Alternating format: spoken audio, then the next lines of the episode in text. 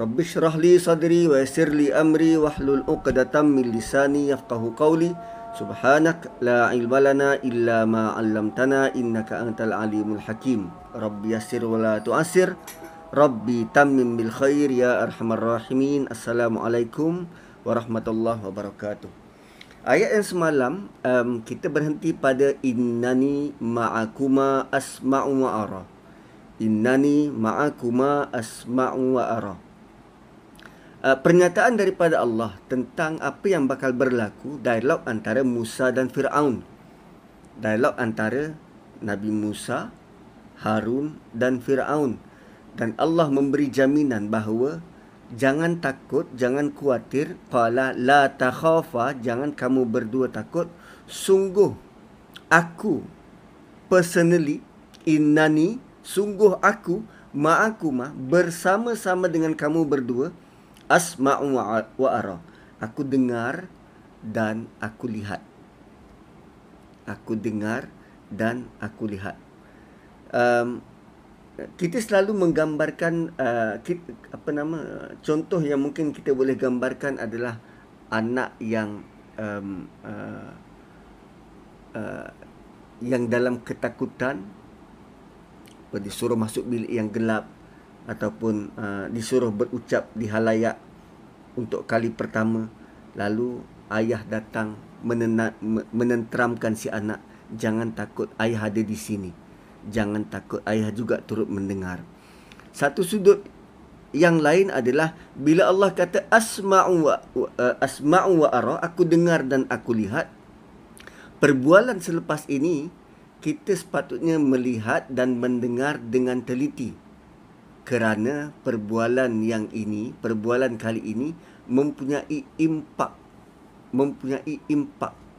Bayangkan Nabi Musa bakal bertemu dengan pembunuh baby lelaki yang sanggup mengeluarkan arahan untuk uh, membunuh anak-anak yang tidak bersalah pada level itu. Dan apa kata-kata ungkapan yang sesuai yang perlu diucapkan kepada penguasa yang semacam ini. Penguasa yang kita kategori sebagai sangat zalim. Malah sebelum arahan itu dikeluarkan, harapan kepada orang ini adalah la'allahu yatazakkaru aw yakhsha. Moga dia beringat atau dia takut. Yatazakkaru aw yakhsha. So pergilah mereka berdua Nabi Musa dan dan Harun. Fa'tiyahu mereka berdua pergi. Mereka berdua pergi. Tuan-puan ayat 46 mungkin berlaku di rumah Nabi Harun. Ayat 47 Allah Allah datangkan dalam bentuk mereka berdua pergi So perjalanan daripada rumah ke istana Firaun Allah tak sebut pun apa yang bakal berlaku daripada setiap checkpoint apa yang Nabi Musa sebut dengan pengawal tak pun didedahkan. Ayat 47, ayat 46 mereka berada di rumah, ayat 47 mereka sudah berada di hadapan Firaun. Dan Allah tidak uh, di sisi Allah bagi Allah Allah, Allah tidak perlu reveal apa berlaku sepanjang perjalanan itu. Dubdap dubdapnya mereka, ketakutannya mereka ditahan oleh pengawal mungkin. Kan pengawal yang menahan Musa pula tengok, "Eh engkau, engkau punya muka berada di mana-mana. Sepuluh tahun yang lalu postermu masih tergantung. Kau antara orang yang paling dikehendaki, hidup atau mati." Ayat 47 Allah datangkan sin Nabi Musa dan Harun sudah pun berada di hadapan Firaun. Tentang perincian sepanjang perjalanan tak perlu disebut sebab dia tidak ada impak. Tak ada nilai panduan untuk kita pun. Tapi lazimnya itu yang kita titik beratkan, kan? Apa berlaku ah? Macam mana Musa masuk ah? Dan bukankah itu yang menjadi kegusaran kepada Nabi Musa sebelum ini? Macam mana aku boleh masuk istana Firaun? Kan nanti kalau kalau aku ditahan di tengah jalan kan innana nakhafu ay yafruta alaina aw ay kami takut kalau kalau dia belum pun bercakap dia terus menyeksa kami atau dia melampau batas ditangkap diheret dibawa ke mahkamah tanpa bicara kan kalau dulu kita ada hukum ISA semua orang takut tanpa bicara dua dua tahun tak boleh panggil peguam yang itu tu zaman moden. Ini zaman Firaun. Dia boleh buat apa dia suka. Tapi tengok bagaimana Allah mudahkan setiap setiap perjalanan Nabi Musa, segala kekhawatirannya Allah settlekan. Ayat 47 Allah datangkan ini. Ini the moment. Setelah semua halangan, Allah take care Nabi Musa datang dengan senang dengan mudah fa'tiyahu kami datangkan dia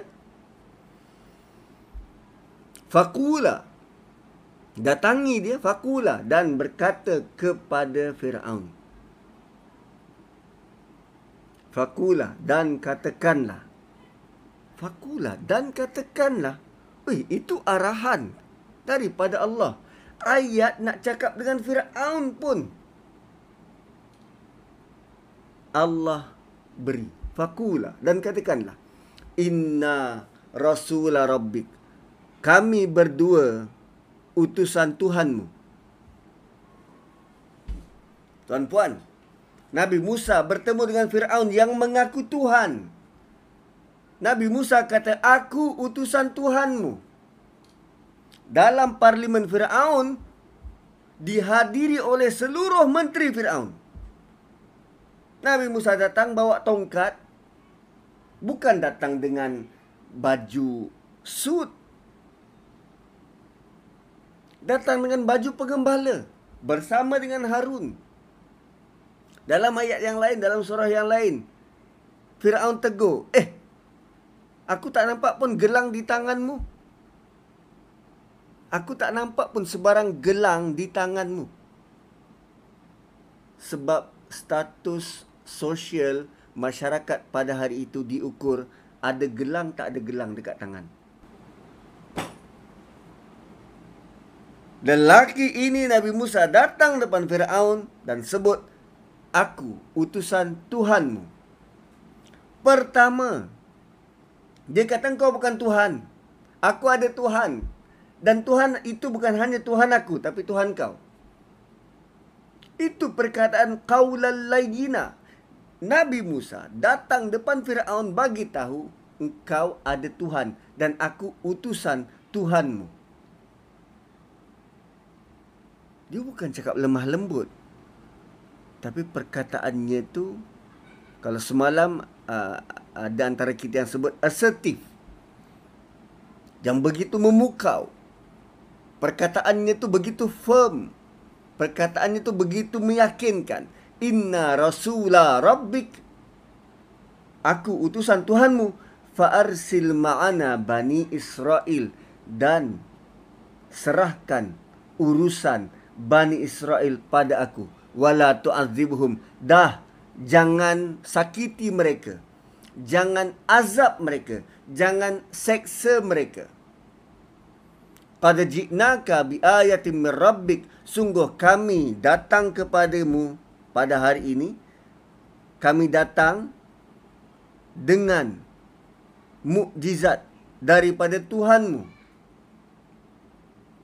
Wassalam dan keselamatan serta kesejahteraan bagi siapa-siapa sahaja. Ala manit taba'al huda bagi siapa-siapa sahaja yang nak ikut petunjuk ayat yang sangat panjang dia terbahagi kepada beberapa fasa. Fasa pertama dia kata fa'tiyahu kami datang. Datangi mereka. Pergi kamu berdua. Pergi dengan mudah untuk sampai kepada Firaun. Dan sebut begini. Apa yang pertama? Aku Rasul, aku utusan. Aku bukan Tuhan, tapi aku pesuruh. Aku utusan. Aku bawa risalah, aku bawa message dari Tuhan. Dengan kata lain, engkau bukan Tuhan. Ada Tuhan yang sebenar. Dan Tuhan itu Tuhan engkau dan Tuhan aku. Aku pesuruh dia.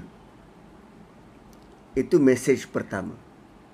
Message kedua, fa'arsil ma'ana bani Israila wa la tu'azibhum berkaitan dengan Bani Israel. Bani Israel ini kaum aku. Bani Israel ini orang beriman. Serahkan urusan dia pada aku. Jangan seksa mereka. Tuan-puan. apa nilai Bani Israel di sisi Fir'aun? Apa nilai dia? Apa nilai Bani Israel di sisi Fir'aun? Okey, bayangkan begini tuan-puan. Bani Israel pada waktu itu mereka adalah third class citizen. Hamba. Third class citizen. Tak ada hak diperlakukan macam binatang, hamba. Apa saja tuan dia suruh dia kena buat. You name it, pembinaan Firaun, apa saja monumen di Mesir dikerjakan oleh Bani Israel. Golongan hamba. Kalau kita um, throwback. Bani Israel. Dia bukan berasal daripada situ. Kan? Bani Israel ni. Dia berasal daripada daripada um, uh, daripada sini. daripada sini, Palestin ni. Daripada Jerusalem, ah, sekitar-sekitar sini. Kalau dahulu ada namanya Kanan. Ha, area sinilah. Kemudian dia bermula daripada cerita Yusuf dan adik-beradik. Ingat lagi peristiwa Nabi Yusuf dibuang ke telaga lalu dibawa oleh orang yang berdagang dijual di mana? Di Mesir. Berapa jauh ni dia terpisah daripada keluarga dia? Daripada Palestin ke Mesir. Dijual di sini. Budak sekitar 6 tahun. 12 tahun. Kan? 6 ke 12 tahun dijual jadi hamba di negara orang. Itu pengalaman Nabi Yusuf. So bila berada di Mesir, dia bukan sahaja menjadi hamba tetapi dia diberi peluang untuk duduk di rumah Perdana Menteri. Al-Aziz yang paling tinggi. Al-Aziz yang paling mulia. So Nabi Yusuf membesar di situ digoda. Setelah digoda dia berdoa untuk di uh, untuk diselamatkan daripada godaan itu. Malah pilihan yang ada adalah penjara rabbi sidinu ahabbu ilayya mimma yad'unani ilai mimma yad'unani fi wahai tuhanku penjara lebih aku suka daripada pujuk rayu mereka Lalu Nabi Yusuf masuk penjara. Masih di tempat orang. Di mana? Di Kairo. Di Mesir. Di sini. Keluar daripada penjara.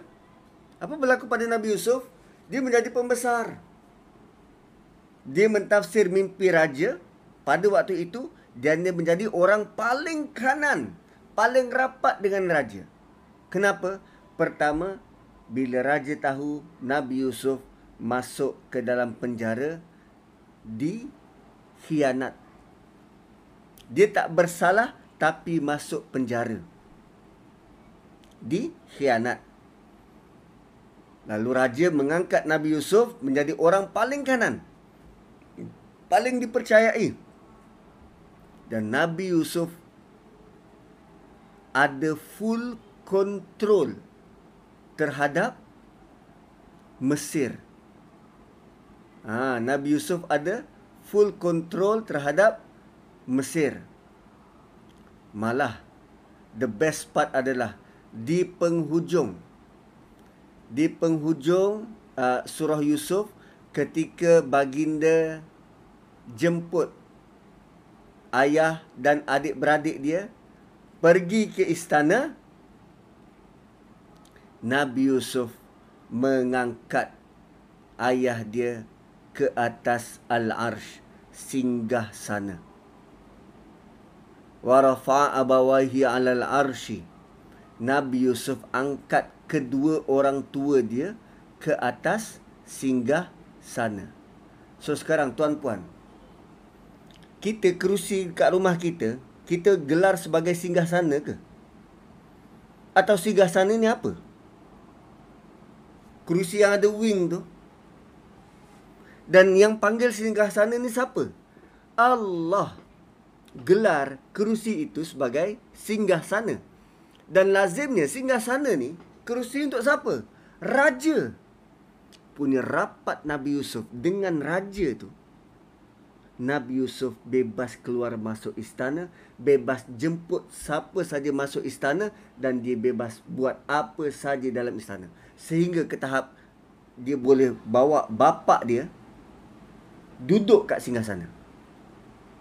Itu level akrab Yusuf dengan raja. Dan kalau hubungan rapat macam tu dan Yusuf bebas untuk ambil mana saja tanah dalam Mesir untuk dia duduk, dah tentu dia akan bagi adik-beradik dia sebidang tanah di Mesir. Malah Yusuf juga berjasa untuk memastikan keuangan Mesir berada pada tahap yang sangat cantik terutamanya waktu menghadapi kemarau panjang. Tuan-puan, kita baru banjir tiga hari.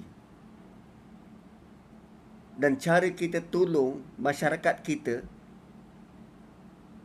sudah kelang kabut, tak ketahuan. Hari ini dimentakap. Terus black out. Dia punya banjir tu dekat mentakap tu kalau kalau dekat Seri Muda tu uh, single story masih pada pada level tingkat satu. Di mentakap 20 meter. Rumah dua tingkat tinggal bumbung. Dua tingkat tinggal bumbung. Mentakap total lockdown. Itu air. Kita tak pernah kemarau panjang tujuh tahun. Tak pernah tapi Nabi Yusuf dia boleh bawa ekonomi Mesir pada tahap yang paling tinggi suatu kemarau panjang. Bayangkan sewaktu itu di negeri sini, di Mesir ni, dia terdiri daripada banyak kerajaan-kerajaan lain selain daripada kerajaan Mesir. Lalu bila kemarau panjang, dah tentu kerajaan-kerajaan sekitar akan terjejas. Dan yang masih ada sumber makanan di mana? Di Mesir. So tuan-puan, kalau anda jadi ketua kerajaan dan tahu kerajaan sebelah ada makanan, apa anda buat? Butter trade. Dan kalau tak ada barang nak dibatalkan, di, di, dibuat pertukaran, anda jual apa? Jual emas. Setahun mungkin boleh tahan. Dua tahun. Tiga tahun. Emas dalam negara sudah habis. Apa lagi nak dijual? Jual tanah sebab nak makan. Tahun ketiga, tahun keempat nak jual apa lagi? Tanah dah habis. Anda gadai kerajaan.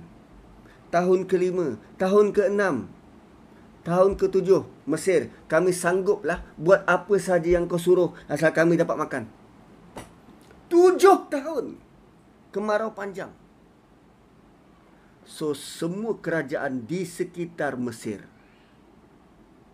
Semua kerajaan di sekitar Mesir Tunduk di bawah kekuasaan satu raja Iaitu Raja Mesir Zaman pemerintahan Nabi Yusuf dan Mesir waktu itu menjadi kerajaan paling besar, paling berkuasa, paling berpengaruh. Punya berpengaruh dia orang dekat Palestin yang tak ada makanan sanggup datang pergi Mesir. To level Nabi Yusuf. So bila dia pada level itu sangat berjaya, dah tentu yang dapat tempias apa? Mak bapak dan adik-beradik dia mereka akan dapat tanah yang paling baik, paling premium di Mesir. Dan bila semakin uh, tempoh semakin jauh daripada apa nama uh, tempoh semakin panjang kan bertahun-tahun mereka hidup di situ perlu diingat mereka datang daripada Palestin maksudnya mereka adalah imigran macam kita, kita di tanah Melayu. Tapi yang menguasai pasar selayang siapa? Bukan orang Melayu. Siapa yang kuasai pasar selayang? Orang Kemboja. Orang Vietnam. Imigran. Dan bila dia tengok yang menguasai pasar pasar selayang makin lama makin kaya. Lalu orang Melayu, orang Rohingya. Lalu orang Melayu merasa apa? Patut kita halau balik dia orang ni. Mentang-mentang bumi kita ni makmur. Diorang buat semahu diorang. Mentang-mentang ada power, ada kuasa. Lalu tak uh, apa nama penduduk tempatan Mesir waktu itu melihat Yahudi ni semakin lama semakin kaya, semakin kaya, semakin kaya sebab jasa Nabi Yusuf maka mereka sudah lama kelamaan generasi berganti generasi lama kelamaan generasi baru ni merasakan ini adalah barah dalam negara kita sedangkan jauh berpuluh tahun sebelum itu Yahudi inilah Bani Israel inilah yang membawa yang memberi manfaat yang menjadikan Mesir begitu kaya. Kacang lupakan kulit. Maklumat itu ada dalam surah Ghafir. Seorang ahli kabinet Fir'aun cakap macam tu. Maka zaman berganti zaman pemerintahan berganti pemerintahan akhirnya daripada orang ada-ada kerana mereka imigran bukannya orang tempatan bukan warga negara maka mereka lama kelamaan ditindas Bani Israel ditindas terutamanya pada pemerintahan Firaun sebab tu Allah utus satu orang rasul Musa untuk keluarkan Bani Israel dari penindasan fa'arsil ma'ana Bani Israel. Sebab tu Nabi Musa kata, utuskan Nabi eh, Bani Israel ni pada kawalan aku. Biar aku yang jaga. Jangan tindas mereka. Wala tu'azibuhum. Bayangkan orang beriman, orang beriman dijadikan hamba. Allah utus satu orang rasul untuk keluarkan orang beriman daripada sistem perhambaan itu. Tapi kadang kita juga yang memilih untuk menjadi hamba. Hamba kepada wang.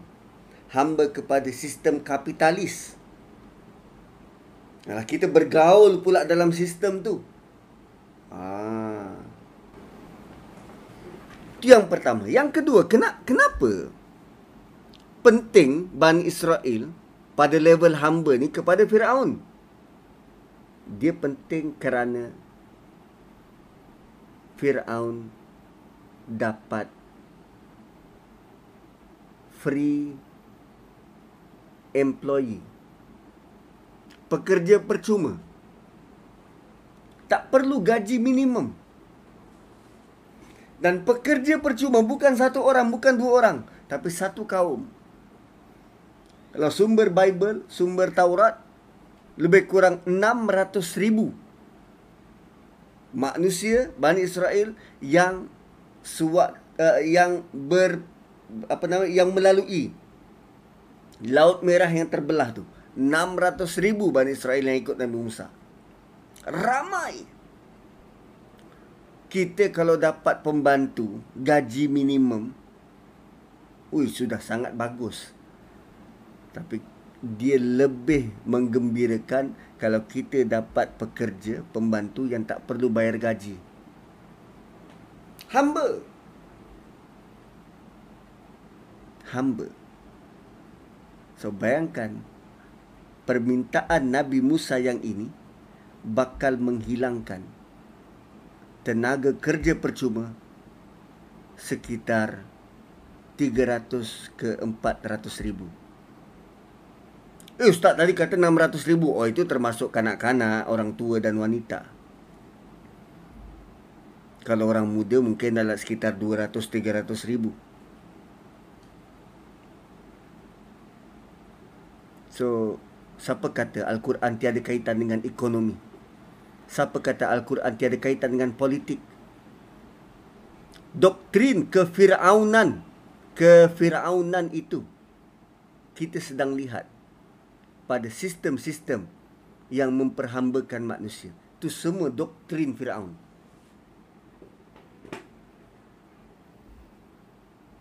So, fasa kedua, fa'arsil ma'ana bani Israel wala tu'adzibuhum. Utus bersama aku. Aku nak bani Israel ni diserahkan urusan mereka pada aku.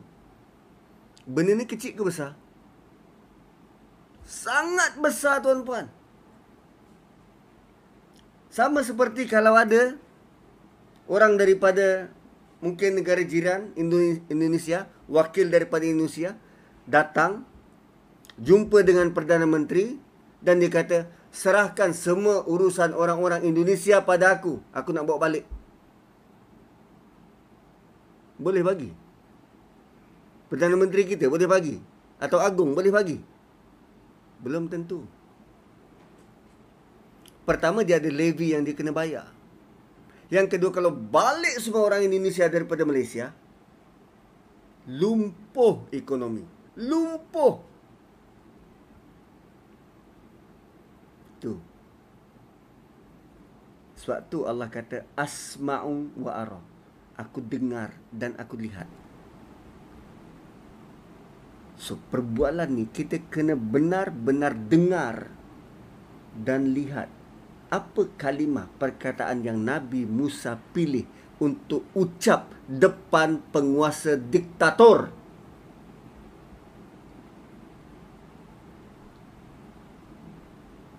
Dengan kata lain, Nabi Musa nak bagi tahu, engkau berkuasa bukan kerana titik peluh engkau, tetapi orang-orang yang di bawah ini.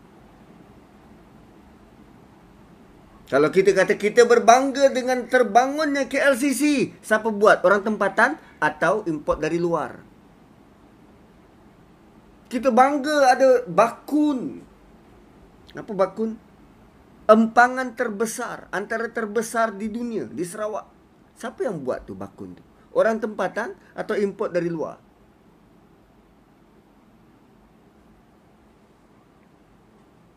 Kita kadang berbangga tak bertempat. Bukan kita buat pun, bukan usaha kita pun. Kita hanya nak nama. Farsil ma'ana Bani Israel. So, kata-kata Musa yang pertama mencabar status ketuhanan Firaun dan kata-kata Musa yang kedua mencabar ekonomi Mesir. Frasa ketiga, qad ji'naka bi ayatin min rabbik. Kami datang bukan tangan kosong. Kami datang dengan bukti tanda mukjizat dari Tuhanmu.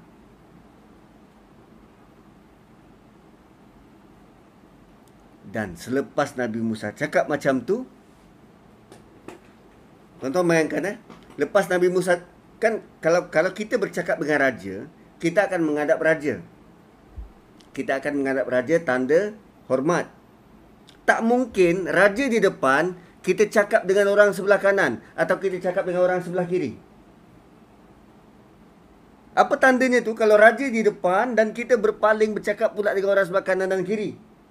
Tak hormat raja. Cuba tengok frasa keempat. Nabi Musa kata, Wassalamu ala manittaba'al huda. Dan keselamatan bagi siapa-siapa sahaja dalam dewan ini yang nak ikut petunjuk. Seolah-olah Fir'aun, kau bukan siapa-siapa. Aku tawarkan pula pada menteri-menteri kabinet engkau. Ah, siapa-siapa yang nak selamat, mari ikut aku. Itu level Nabi Musa bercakap dengan Firaun. Luar biasa. Luar biasa. Wassalamu ala manittaba'al huda. Kemudian bila Nabi Musa dah cakap macam tu, dia tambah lagi. Inna qad uhiya ilaina. Sungguh kami telah mendapat wahyu. Perkataan yang tak pernah didengar sepanjang hidup Firaun dan sepanjang hidup mereka-mereka menteri-menteri kanan ke menteri kabinet ke menteri luar ke menteri dalam ke tak pernah dengar perkataan uhiya. Nabi Musa kata, Sesungguhnya telah diwahyukan kepada kami, Ilaina, kenapa kepada kami? Sebab dia datang dengan Harun.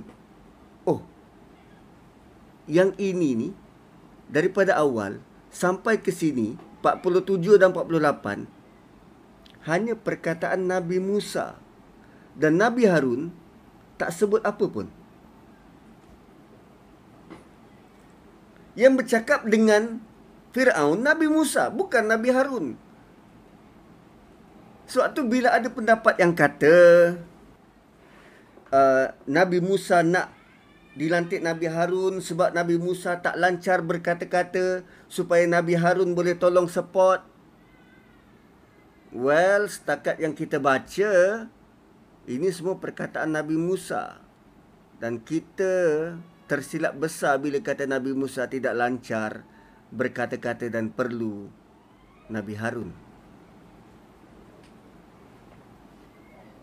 Ini perkataan Nabi Musa, Nabi Harun tak sebut pun.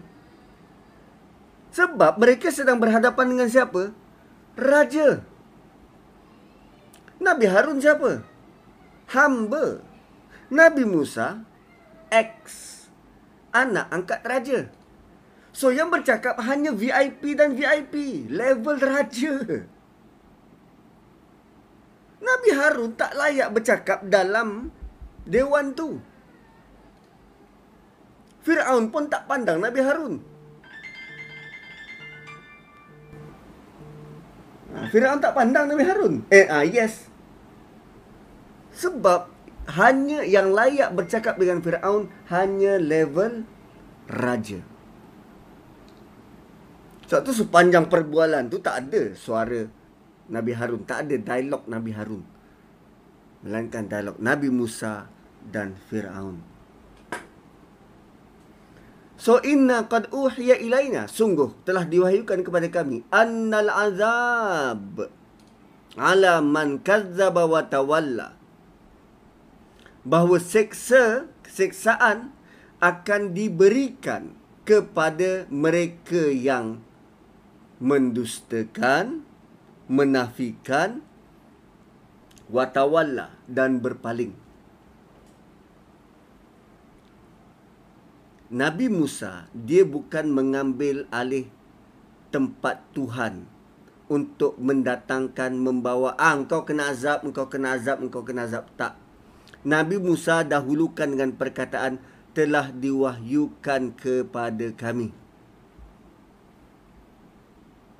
Nabi Musa datangkan dalam bentuk peringatan.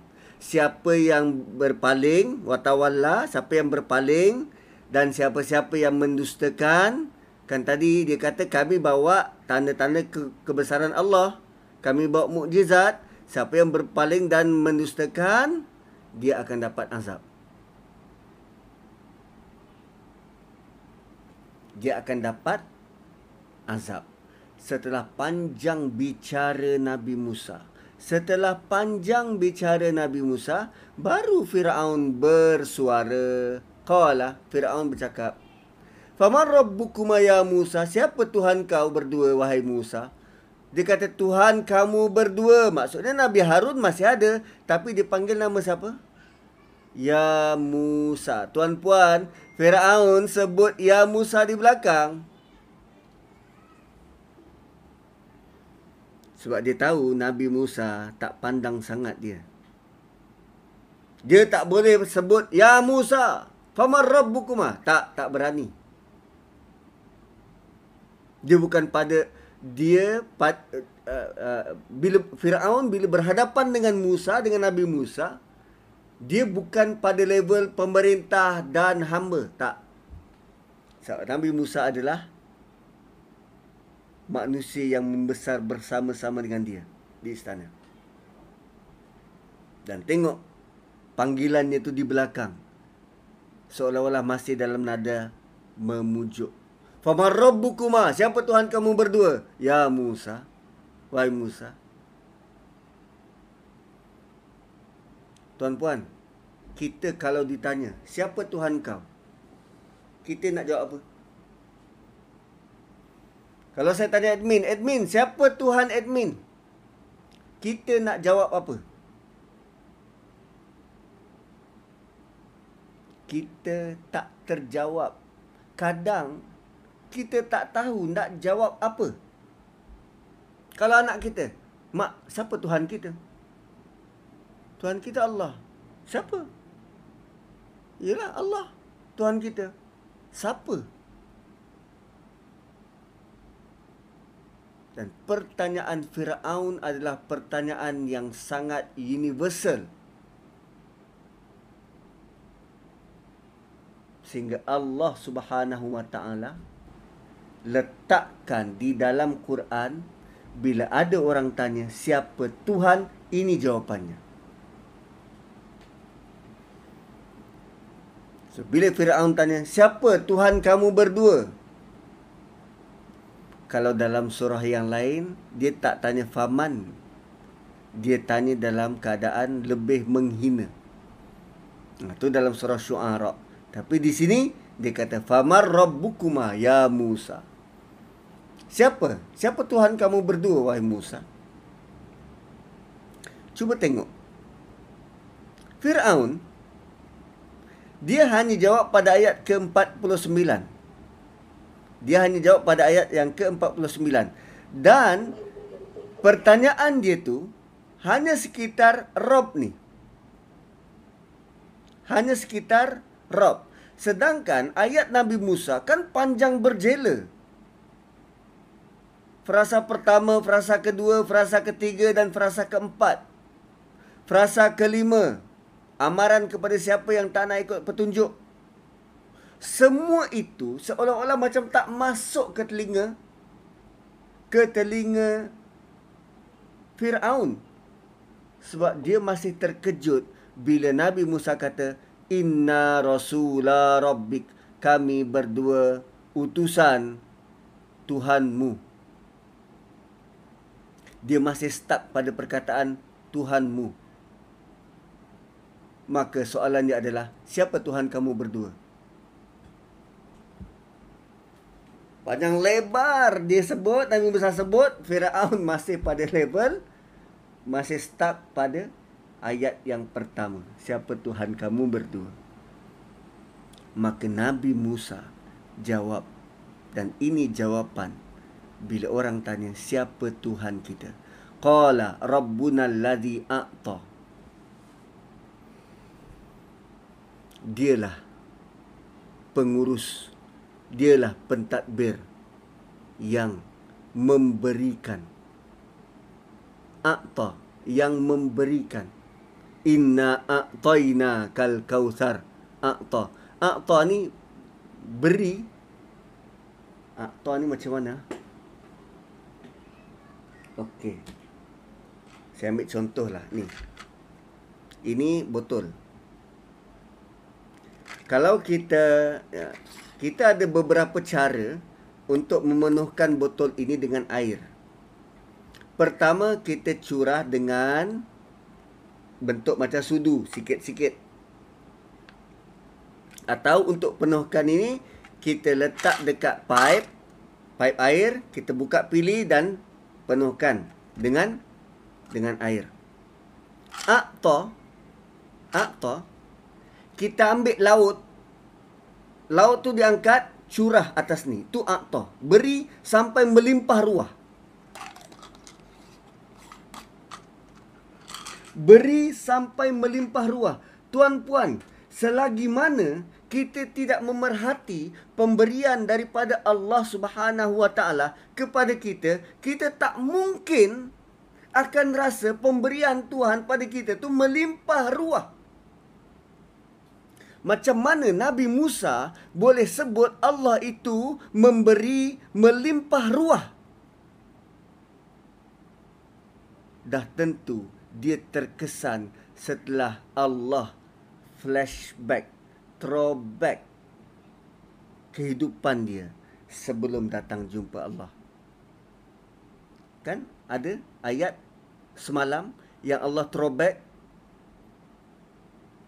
إذ أوحينا إلى أمك ما يوحى أن اقذفيه في التابوت إذ تمشي أختك فتقول, فتقول هل أدلكم Semua ni throwback sampai Allah kata Wastu anak tu kali nafsi Dan engkau dijadikan Aku memilihmu untuk menjadi Rasulku Engkau dijadikan untuk aku Maka Nabi Musa Terkesan Dengan peristiwa itu dengan ungkapan-ungkapan itu. Lantas bila ditanya siapa Tuhanmu? Tuhanku bila dia memberi sangat melimpah ruah. Nabi Musa dahulukan dengan pemberian-pemberian Tuhan. Dan kita sepatutnya mengenali Tuhan kerana pemberiannya. Kita rasai nikmat pemberian Tuhan tu.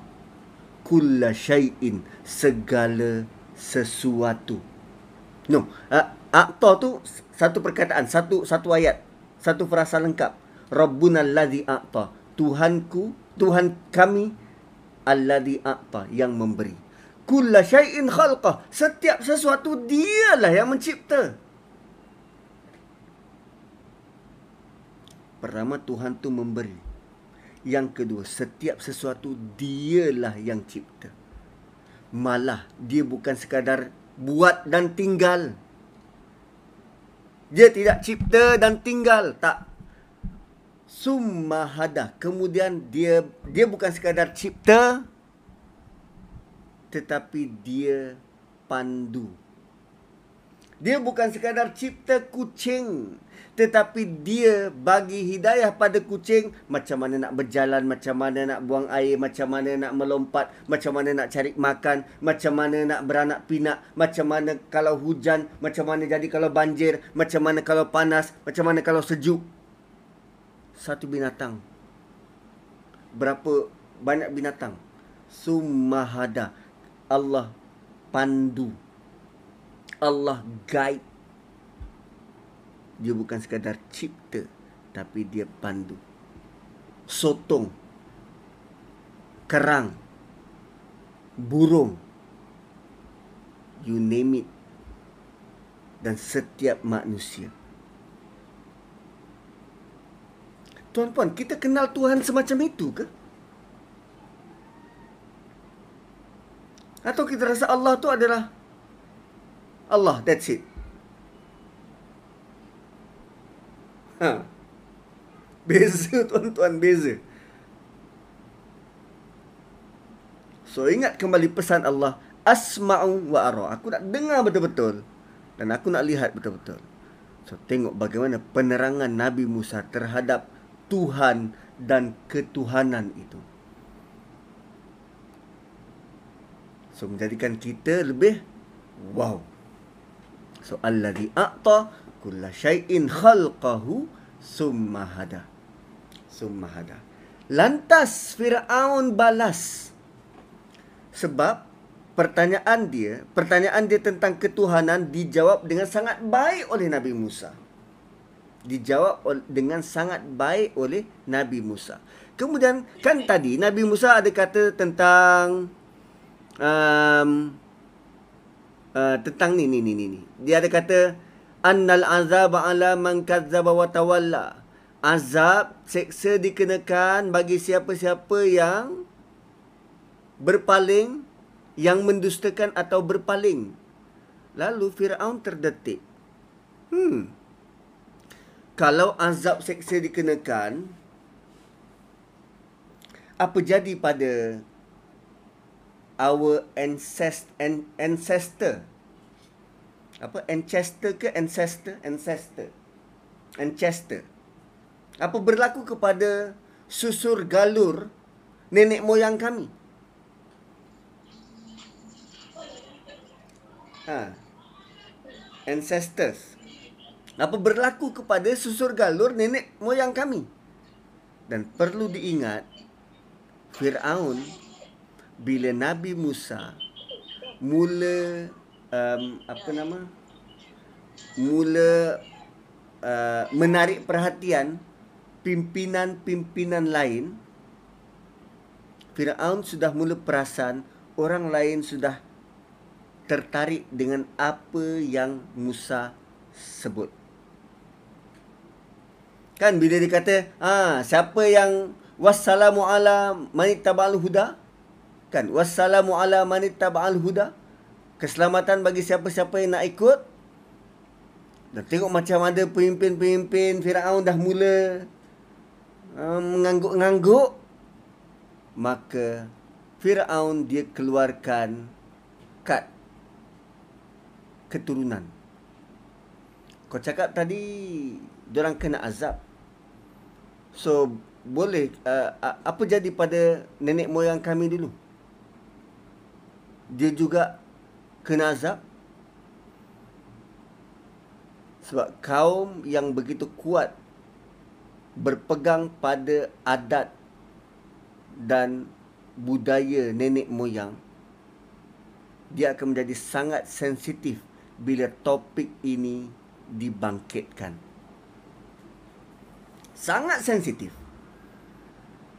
Firaun mula guna kad kad perkauman kad-kad nenek moyang. Dia tanya, "Fama balul qurunil ula?"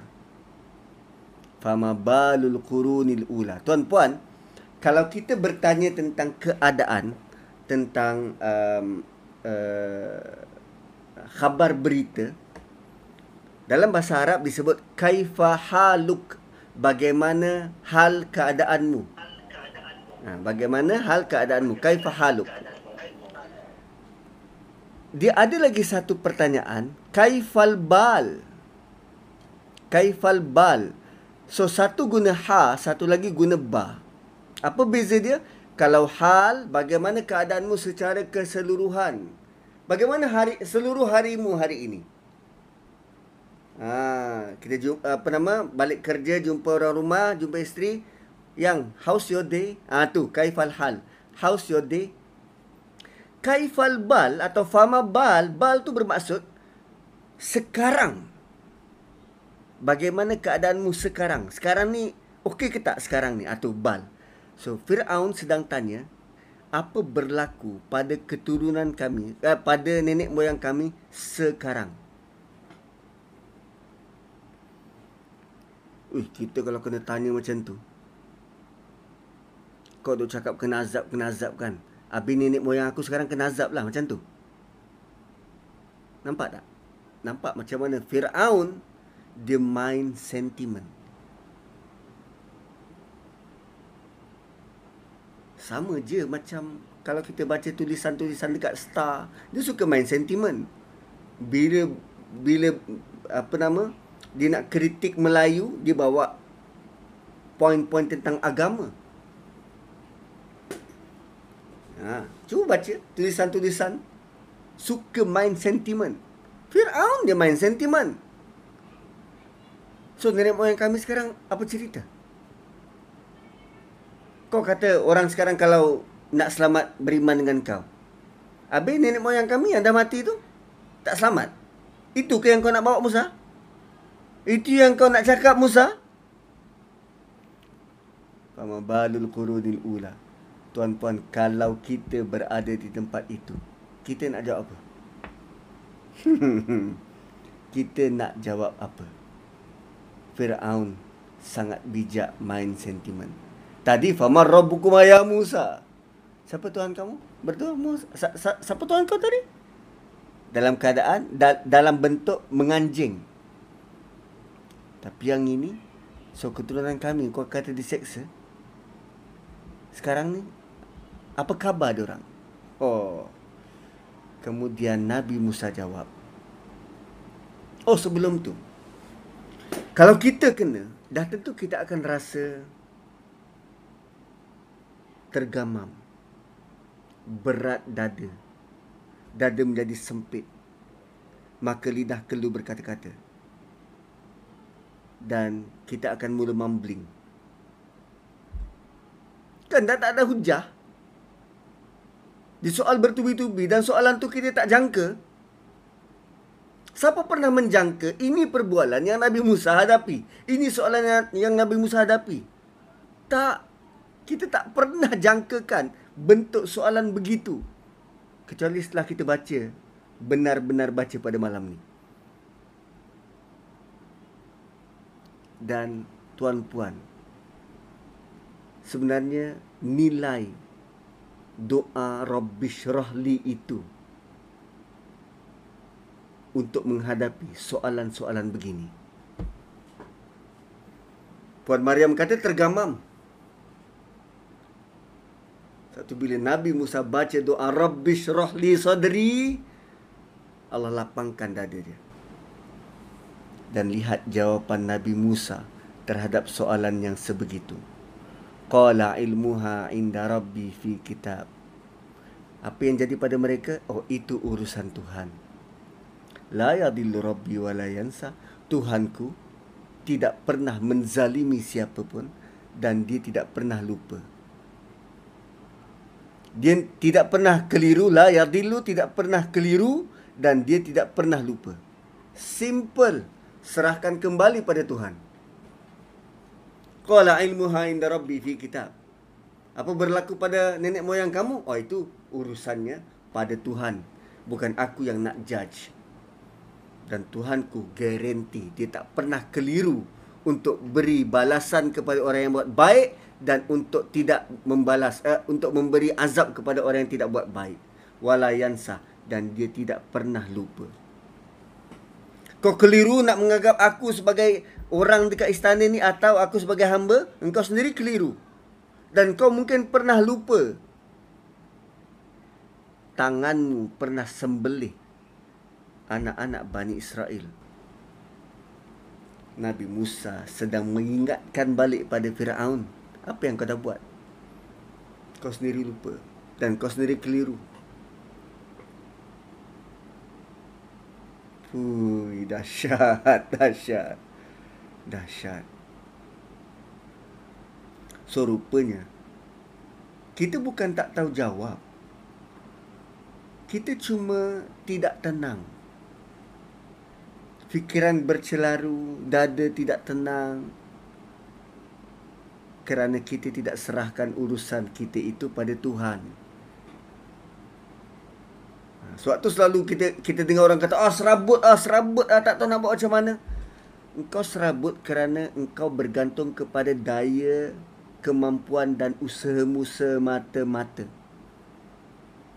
Tidak memulangkannya dan tidak pun memohon pada Tuhan untuk memudahkan urusanmu. Buktinya senang tuan-puan tengok mak kita, nenek kita. Kan semakin mereka berumur, kan sepanjang kita membesar dewasa bersama mereka ada kalangan mak mak, mak kita dan nenek kita begitu tenang melalui uh, pekerjaan harian. Bila kita serabut kita jumpa dengan dia mak banyak kerja lah mak.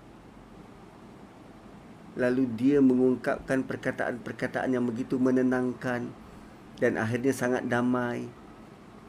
Perasan tak kalau anak-anak yang bekerja bila dia balik kampung, balik rumah mak bapak, dia lagi banyak tidur dari bangun.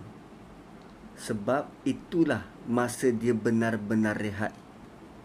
Tak tahu orang lain tapi saya begitu. Itulah masa yang saya rasa benar-benar rehat, tenang, damai bersama dengan orang tua. Sebab pengalaman hidup mereka, mereka lalui dan pengalaman itu yang menjadikan mereka begitu matang, begitu tenang. Ha. Okey, kemudian apa lagi yang disoal oleh Firaun? Oh, masih lagi jawapan Nabi Musa, allazi ja'ala lakumul arda mahda. Tadi soalan Firaun adalah apa berlaku kepada nenek moyang kami? Nabi Musa jawab, semua ilmu tu di tangan Allah. Kedudukan mereka di sisi Allah. Malah bukan hanya itu. Dia yang menjadikan bagi kamu bumi mahda. Dia yang menjadikan bagi kamu bumi ini mahda. Fir'aun pernah berucap depan halayak, depan rakyat dia. Dia kata, aku Tuhanmu. Dan di mana apa nama sungai yang berada di kaki aku ni sungaiku. Tapi tengok bagaimana Allah balas ungkapan itu.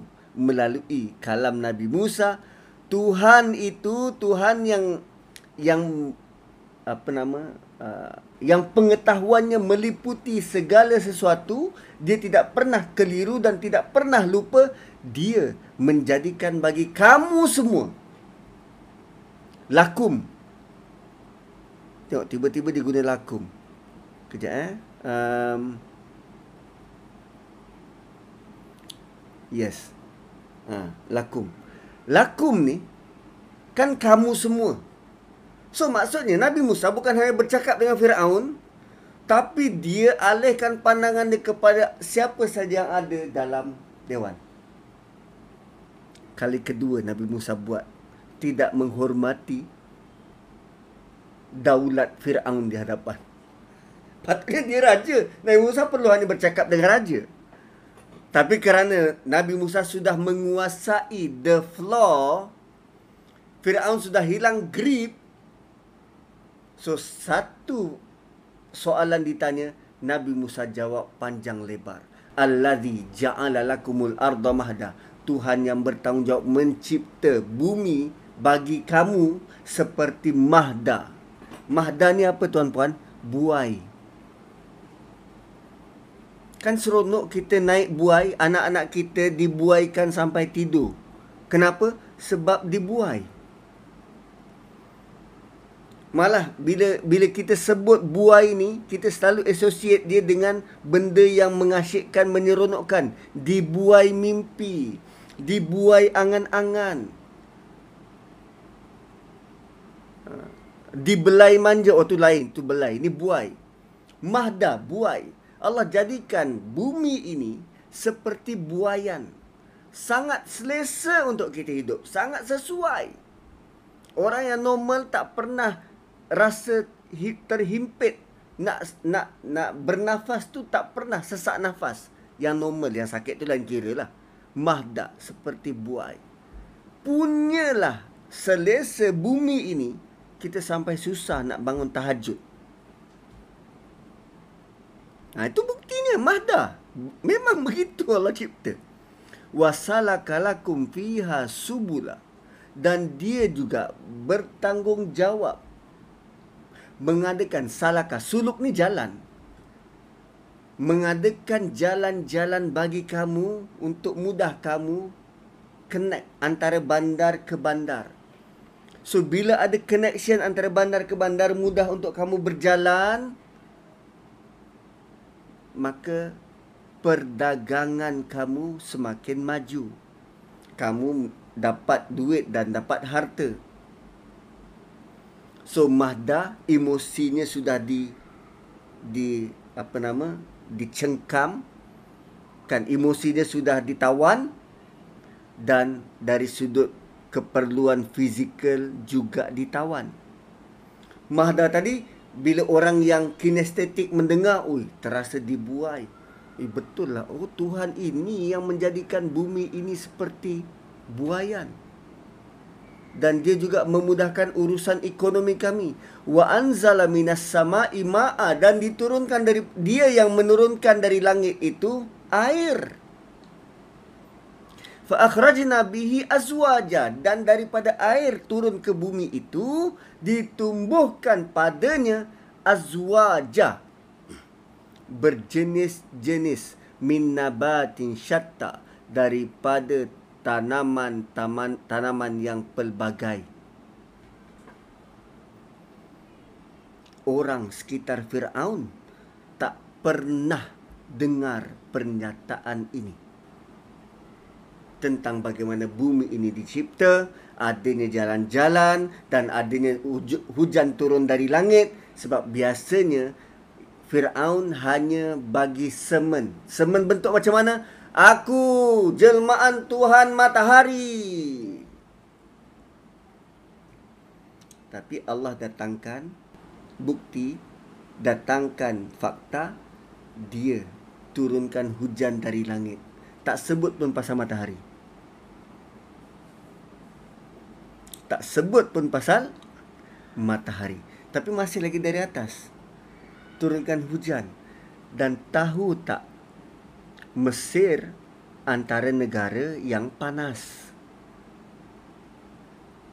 Dan bila Nabi Musa sebut tentang hujan apa orang rasa?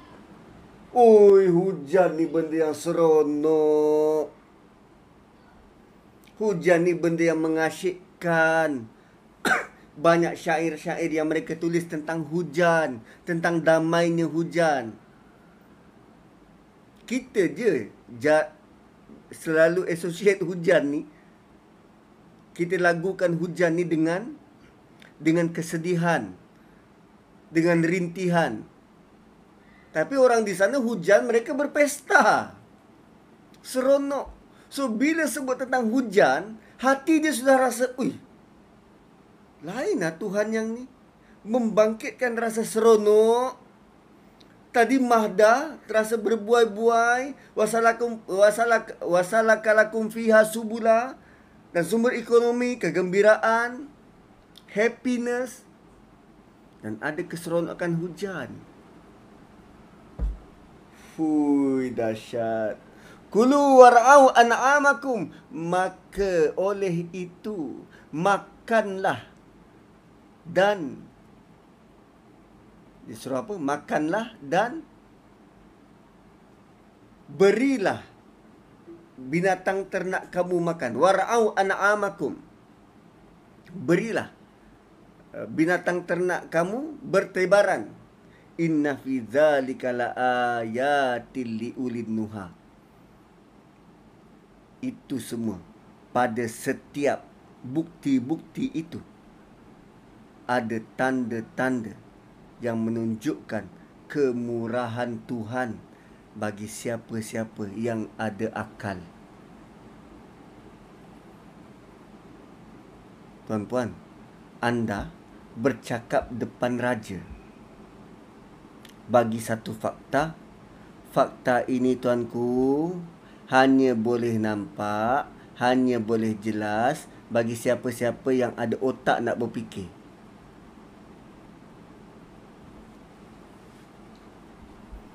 Kalau kita cakap dengan kawan, kawan kita rasa apa? Eh, kau menyindir aku ke? Musa sedang sindir Fir'aun. Kau tak nampak ni semua? Malah Musa bukan hanya sindir Fir'aun. Sebab dia kata, An'amakum kamu semua. Kamu semua ni tak pernah berfikir. Ada siapa-siapa berani bercakap depan Fir'aun macam tu? Dan adakah itu kategori qaulal layyina perkataan yang lemah lembut. Musa boleh kata inna fi dzalika laayatil liulil nuha. Semua itu tanda-tanda bagi mereka yang nak berfikir yang ada akal. Kau tak ada fikir kau tak ada akal. Adakah itu level perkataan yang lemah lembut? Tak. Dia affirmative assertive. Bukan sekadar pujuk tapi firm. Dia bagi fakta Soalannya apa tadi? fama balul qurunil ula. Apa jadi pada keturunan kami? Ancestors apa apa uh, nenek moyang kami? Sebab kepercayaan mereka nenek moyang mereka lah yang jaga. Nenek moyang mereka lah menyebabkan ini semua berlaku. Nenek moyang itulah nenek moyang inilah. Itu kepercayaan mereka dan sekarang Nabi Musa bawa satu paradigma yang baru menganjak semua cara berfikir orang dekat keliling Firaun Inna fi dhalika la ayatin li ulin nuha Fui, dahsyat. Dahsyat. Dan jawapan Nabi Musa masih belum habis. Ada lagi dua ayat. Jawapan Nabi Musa tidak hanya berhenti di situ. Tapi Nabi Musa teruskan lagi dengan ah, minha khalaqnakum wa fiha nu'idukum wa minha nukhrijukum taratan ukhra. Tadi Nabi Musa sebut dan bawa perhatian um, Firaun dan juga um, uh, menteri-menteri dia untuk melihat untuk melihat bumi itu sendiri. Untuk melihat bumi itu sendiri yang ditadbir oleh Allah Subhanahu wa taala. Dan Nabi Musa mendatangkan satu fakta yang menjadikan semua mereka tercengang. Nabi Musa kata, "Minha khalaqnakum. Daripada bumi kamu semua dicipta. Daripada bumi kami mencipta kamu semua. Wa fiha nu'idukum dan kamu semua akan kembali ke dalam bumi. Wa minha nukhrijukum taratan ukhra dan daripada bumi itu nanti kami keluarkan kamu semua sekali lagi. Dan perlu diingat, Firaun dan rakyat dia percaya akan hari kehidupan. Ada kehidupan selepas kematian yang ini. Nabi Musa sedang memperkukuhkan kepercayaan mereka itu. Tapi dalam laras yang baru. Ha, minha khalaqnakum wa fiha nu'idukum wa minha nukhrijukum taratan ukhra. Apa bukti Firaun percaya pada hari akhirat? percaya ada kehidupan yang lain? Dia bina piramid. Piramid tu apa? piramid tu apa? Kubur. Apa yang diisi dalam, dalam piramid? Segala harta kekayaan dia kalau boleh dia dia bawa bala tentera dia untuk dikuburkan bersama-sama ha, untuk dikuburkan bersama-sama. Oh, putus-putus eh? Ha, mungkin ada orang update uh, apa nama uh, handphone dalam rumah saya. Uh, minta maaf kalau talian terputus-putus. Tapi saya dah dah ada apa nama dah buat rakaman. Nanti saya upload dekat Spotify. Okey. So, walaqad araina minha khalaqnakum wa fiha nu'idukum minha nukhrijukum taratan ukhra walaqad arainahu ayatina kullaha fakadzdzaba wa aba. Dan sungguh setelah itu semua berlaku kami tunjukkan kepada Firaun. Kami tunjukkan kepada Firaun. Tanda-tanda yang membuktikan kekuasaan kami. Ayatina kullaha. Kullaha ni bukan semuanya tapi apa yang Nabi Musa bawa waktu itu? Tongkat dan tangan.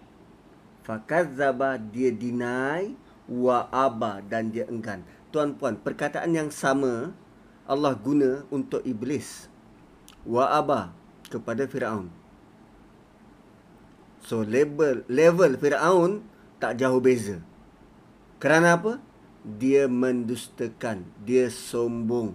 Abah ni enggan, tak nak tak nak percaya. Enggan. Sama macam iblis.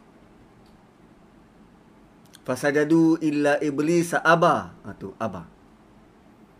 So setelah ditunjukkan mukjizat, dua mukjizat, dia tetap enggan. Dalam surah Toha Allah tak sebut tak sebut tak datangkan um, uh, pernyataan Nabi Musa lempar tongkat keluar ular tak. Allah tak ceritakan di sini. Allah skip. Dan Allah ceritakan dalam surah Syu'ara selepas ini sebab tentang ular Allah dah cerita di atas bukit bukit Tursina dalam surah Syu'ara Allah tak tak cerita tentang apa yang berlaku atas bukit tentang ular-ular tu. Ha, tengok cara Allah bercerita. Ui beza. Beza. Dalam ni Allah tak cerita cerita tentang ular sewaktu jumpa dengan Firaun. Allah cuma kata walaqad arainahu kami telah tunjukkan kepada Firaun ayatina kullaha kedua-dua tanda kebesaran kami mukjizat kami kepada Musa fakat zabawa aba. Dia dustakan dan dia enggan. Qala ajitana litukhrijana min ardina bisihrika ya Musa. Settle Nabi Musa tunjuk maka Firaun dalam nada nada ketakutan dan uh, uh, apa nama uh, dengan harapan untuk menarik sisa-sisa kepercayaan general dia menteri-menteri dia maka ini kad terakhir untuk Firaun merendahkan kredibiliti seterusnya supaya orang tak percaya pada Musa. General dia tak percaya pada kata-kata Musa. Apa dia kad terakhir? Tuduhan palsu. Ajik tanah li tukhrijana min ardina. Kau datang nak keluarkan kami daripada bumi kami. Dia guna apa? Nasionalis. Dia guna apa? Play victim. Kau nak keluarkan kami dari bumi kami? Ini tanah Melayu. Kau nak usir kami? Nampak tak? Permainan tu. Fir'aun dah guna dulu. Kita cuma ulang je. Sentimen itu. Nak usir Melayu dari tanah Melayu. Nak hilangkan jati diri Melayu. Ditukhrijana min ardina. Kau datang ni nak keluarkan kami dari bumi kami. Bisihrika ya Musa. Oh kau ni ahli sihir rupanya. So bila dia main kad itu. Maka fahamlah general-general ni. Mereka terpukau bukan kerana apa. Sebab Musa ahli sihir. Oh sebab tu kata-kata dia sangat memukau. Nampak tak? Hanya dengan tuduhan palsu segala bentuk yang Nabi Musa bawa runtuh di mata general-general Firaun. Bukan Firaun tak tahu. Musa bawa kebenaran. Tapi dia tak nak. Lantas dia buat tuduhan-tuduhan palsu kepada Musa.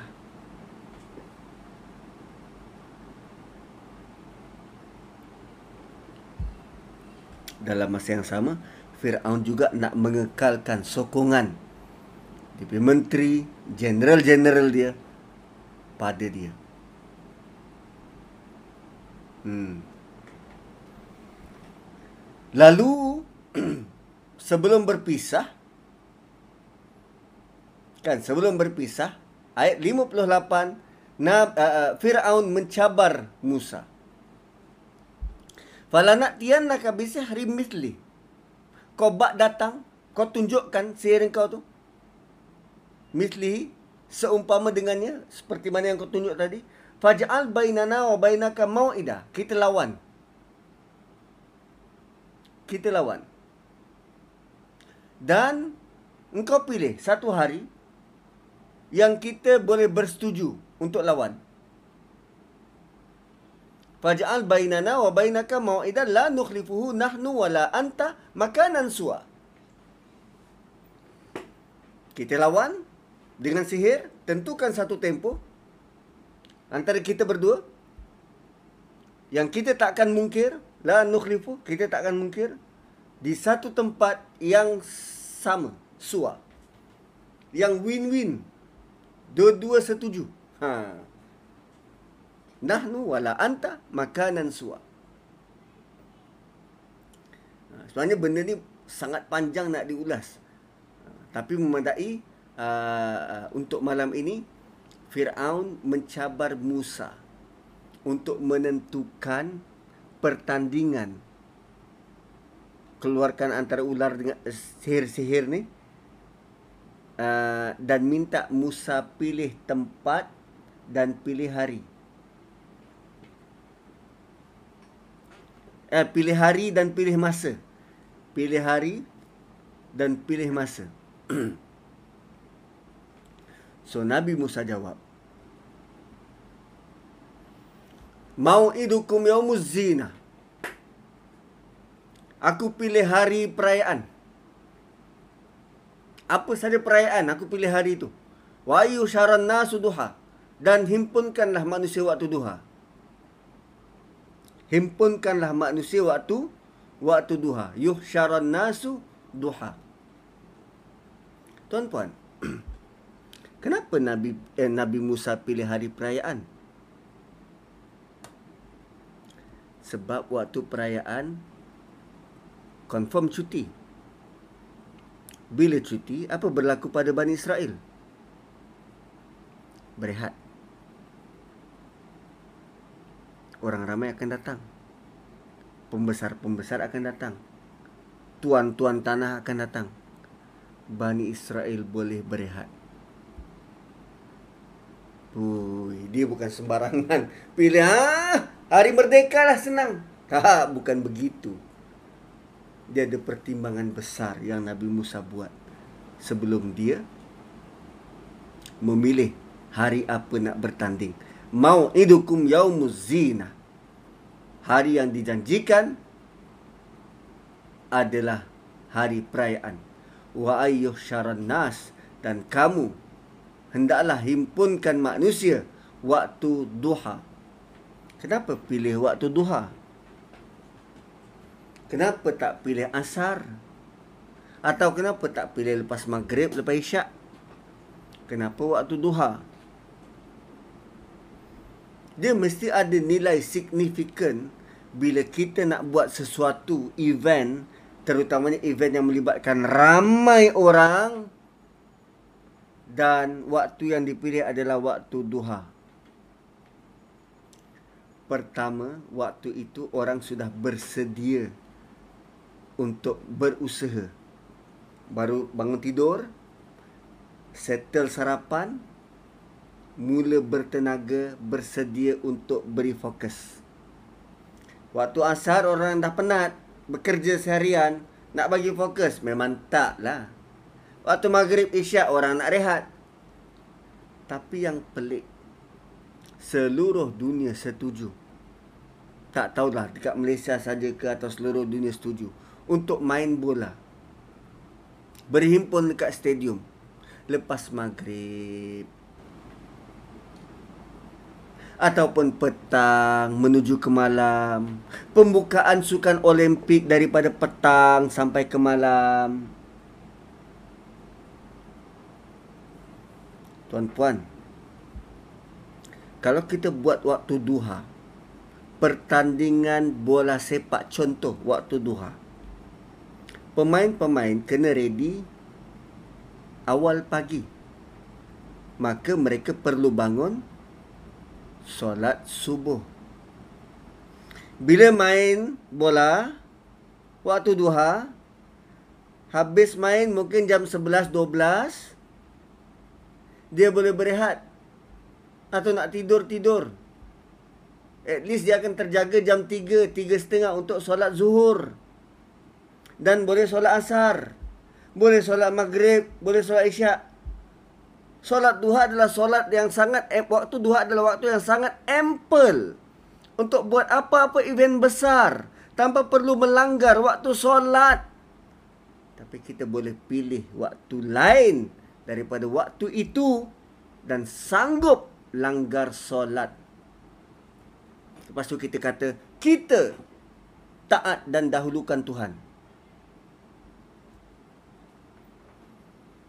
Nabi Musa pilih waktu duha. sangat signifikan.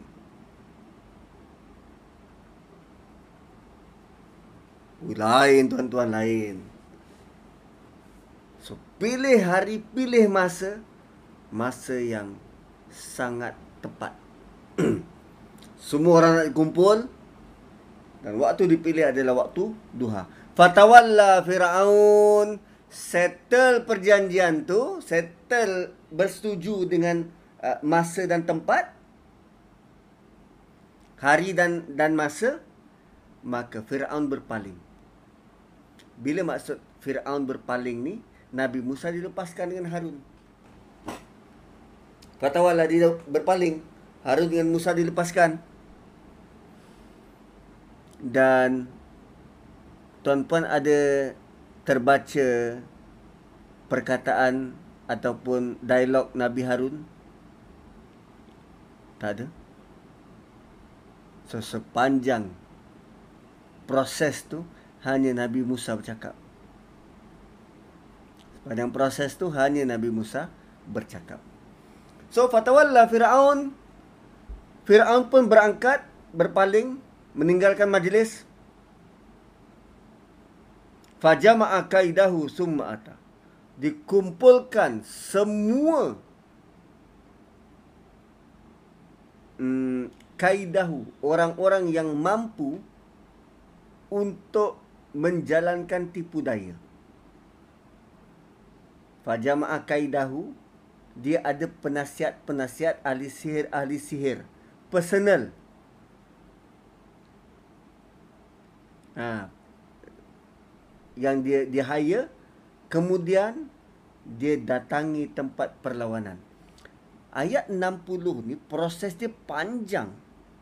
Tapi Allah datangkan ayat dalam bentuk setelah habis perbincangan tu Firaun dia kumpul semua ahli sihir kemudian tiba-tiba sampai ke tempat yang dijanjikan sampai ke tarikh dan ke tempat yang dijanjikan hanya dengan perkataan summa ata describe tarikh dan tempat kejadian.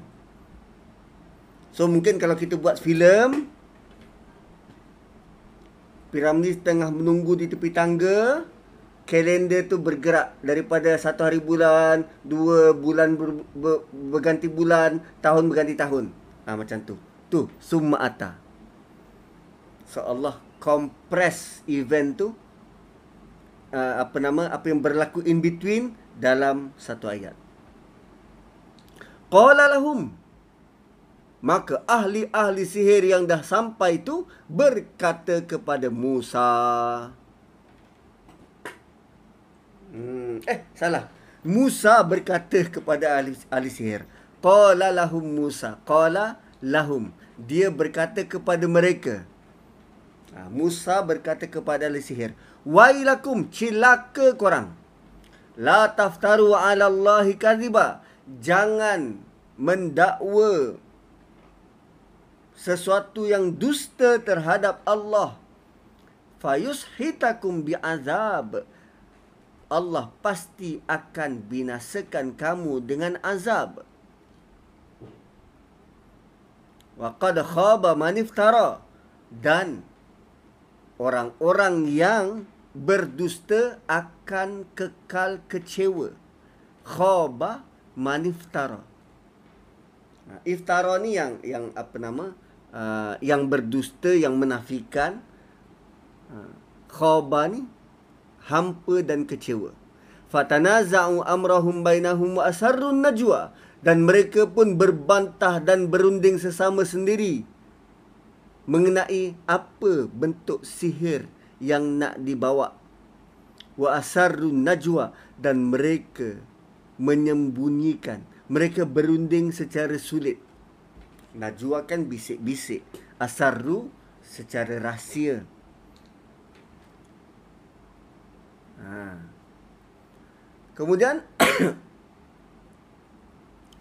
Fir'aun bertitah di hari kejadian setelah Musa bagi warning kepada ahli-ahli sihir ni lalu mereka pun berhimpun kan berunding sesama sendiri pilih sihir jenis apa Dan mereka sangat berhati-hati bercakap depan Musa takut dia boleh baca uh, apa nama gerak mulut.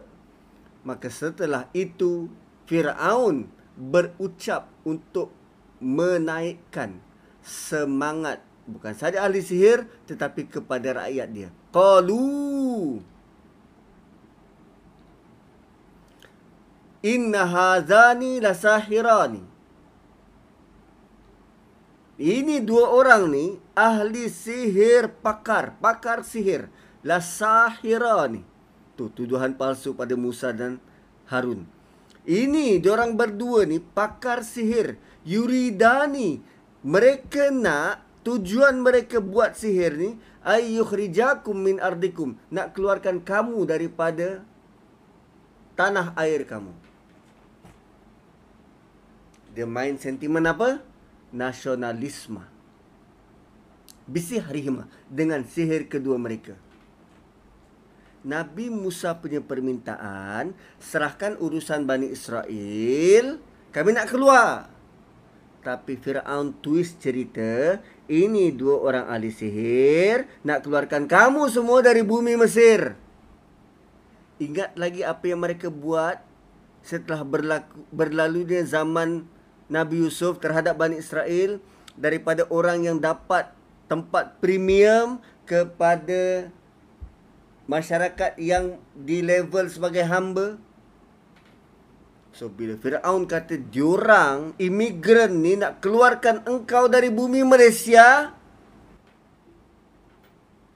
apa lagi netizen? Tunggu lagi. Israel boleh koyak dengan netizen kita ayyukhrijakum min ardikum bisihrima fayadhhaba bi tariqatikumul musla. Dan mereka nak men- melenyapkan.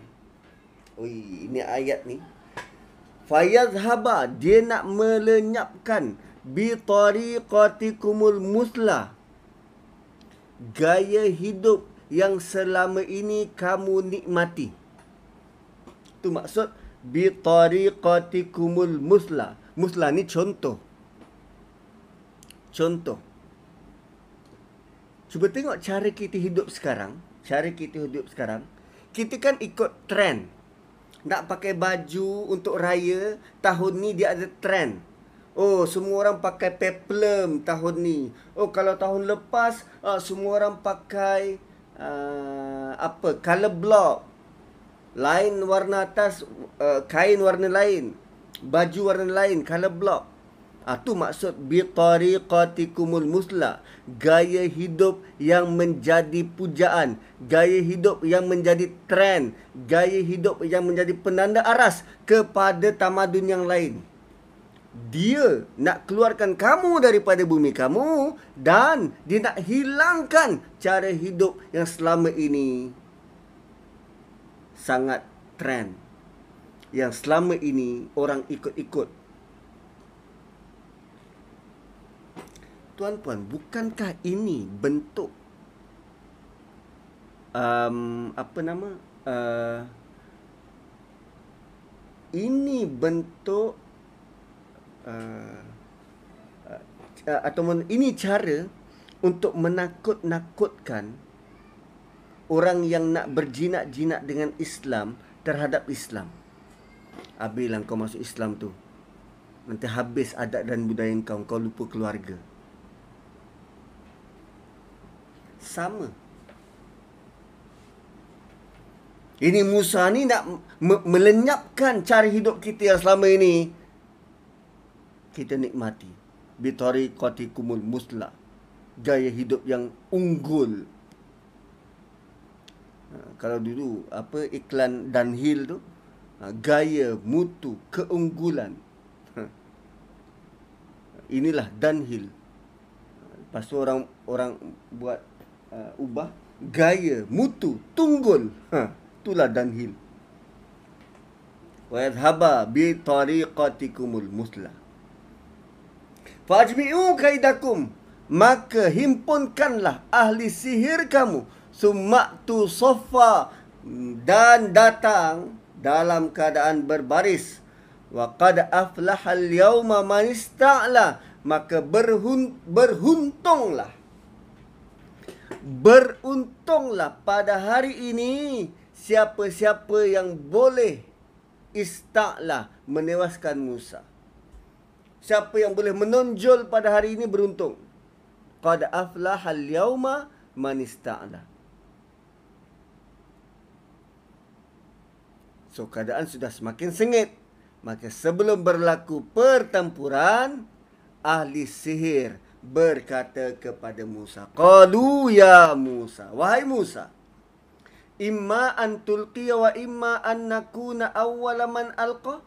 Engkau nak campak dulu ke atau kami yang campak dulu?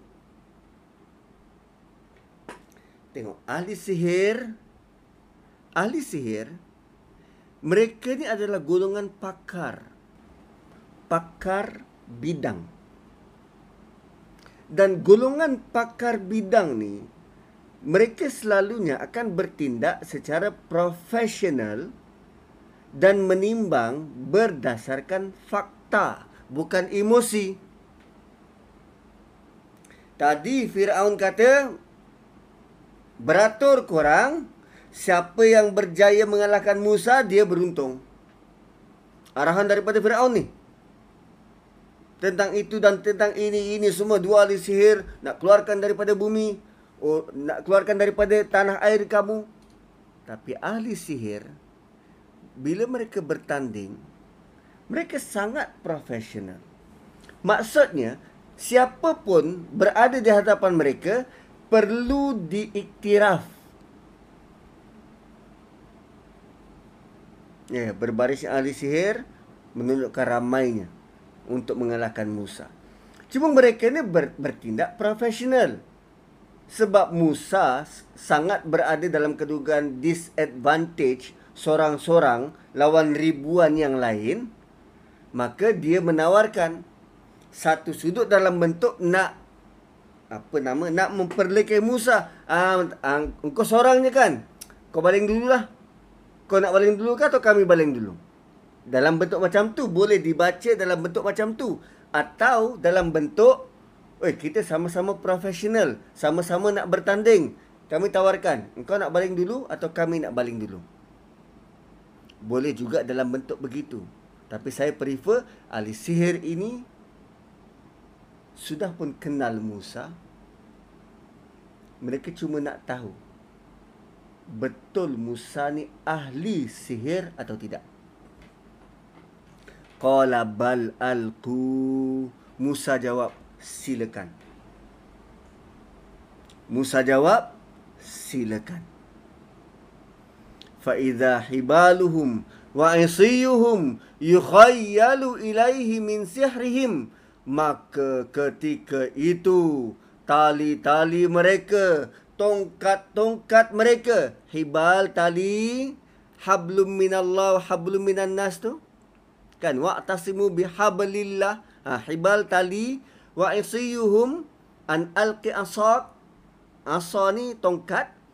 Maka tiba-tiba tali-tali mereka tongkat dan tongkat-tongkat mereka yukhayyalu ilaihi. Terbayang-bayang. Musa menjadi khayal tali dan tongkat itu menjadikan Musa hayal min sihrihim kesan daripada sihir bila hayal seolah-olah nampak tongkat dan tali itu berjalan-jalan liang liuk macam ular.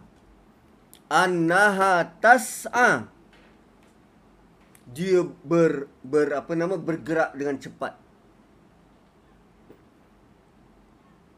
Mereka berjaya dengan sihir menjadikan Musa hayal sehingga melihat tongkat dan tali bergerak macam ular. Fa'aujasa fi nafsihi khifatam Musa. Kerana hayal dan nampak tongkat dan tali itu bergerak macam ular, Musa takut.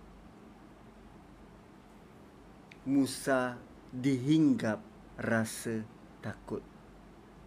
Oh rupanya rasa takut tu normal. It's okay untuk kita rasa takut.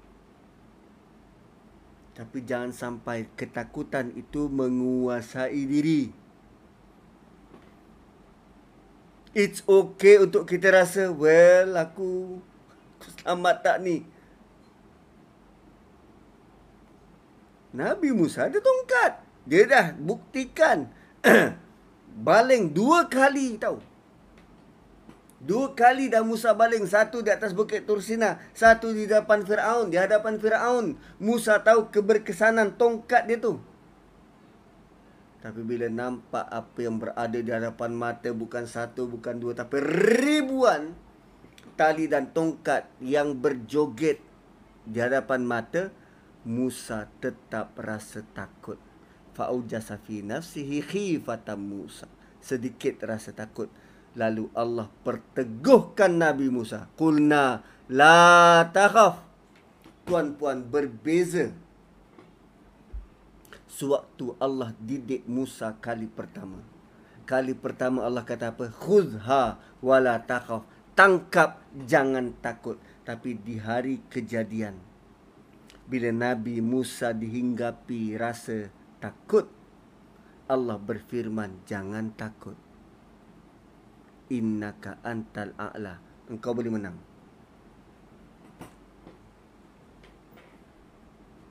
Tuan-puan, dalam apa jua situasi dalam apa jua situasi pertandingan ke apa ke cara kita nak menaikkan balik moral orang yang sedang bertanding pujuk dia jangan takut terus nyatakan the ultimate goal Jangan takut aku nampak engkau hebat, engkau baik, engkau begini-begini. Eh, tak, tak, tak, tak. Jangan takut, engkau boleh menang. Tu dia. Inna ka antal a'la. Jangan takut, engkau boleh menang. Atau inna ka antal a'la. Jangan takut, engkau menang. That's it. engkau lebih tinggi, engkau lebih bagus, engkau lebih baik. Jangan takut. Allah bagi kata-kata motivasi pada Musa. Jangan takut, kau boleh menang. Jangan takut, you you are in the upper hand. Jangan takut, it is you who are superior. La takhaf innaka antal a'la wa alqi ma fi yaminik dan campaklah apa yang ada di tangan kananmu. Cuba tengok. Ayat terakhir untuk malam ini. Nabi Musa rasa takut. Allah dahulukan proses itu. Proses itu dengan menaikkan semula semangat Nabi Musa. Dengan kata-kata jangan takut, engkau boleh menang. Setelah itu, setelah emosinya diperkukuh, barulah tindakan fizikal bermakna. Barulah tindakan fizikal itu berkesan. Wa alqi ma fi yaminik campak apa yang ada di dekat tangan kananmu talqaf ma sana'u nescaya dia akan menelan apa sahaja yang mereka buat. Innama sana'u kaidu sahir. Semua sihir-sihir mereka itu adalah tipu daya. Wala yuflihu sahiru haithu ata. Dari sudut mana pun sihir datang, dia tak akan berjaya. Dan ini pernyataan yang sangat universal tuan-puan. Jangan takut pada sihir. Allah kata, sihir, penyihir, pakar mana pun dia daripada sudut mana dia datang dia tak akan berjaya. Wala yuflihu sahiru haitsu ata. Ahli sihir dia tak akan berjaya. Bila-bila pun.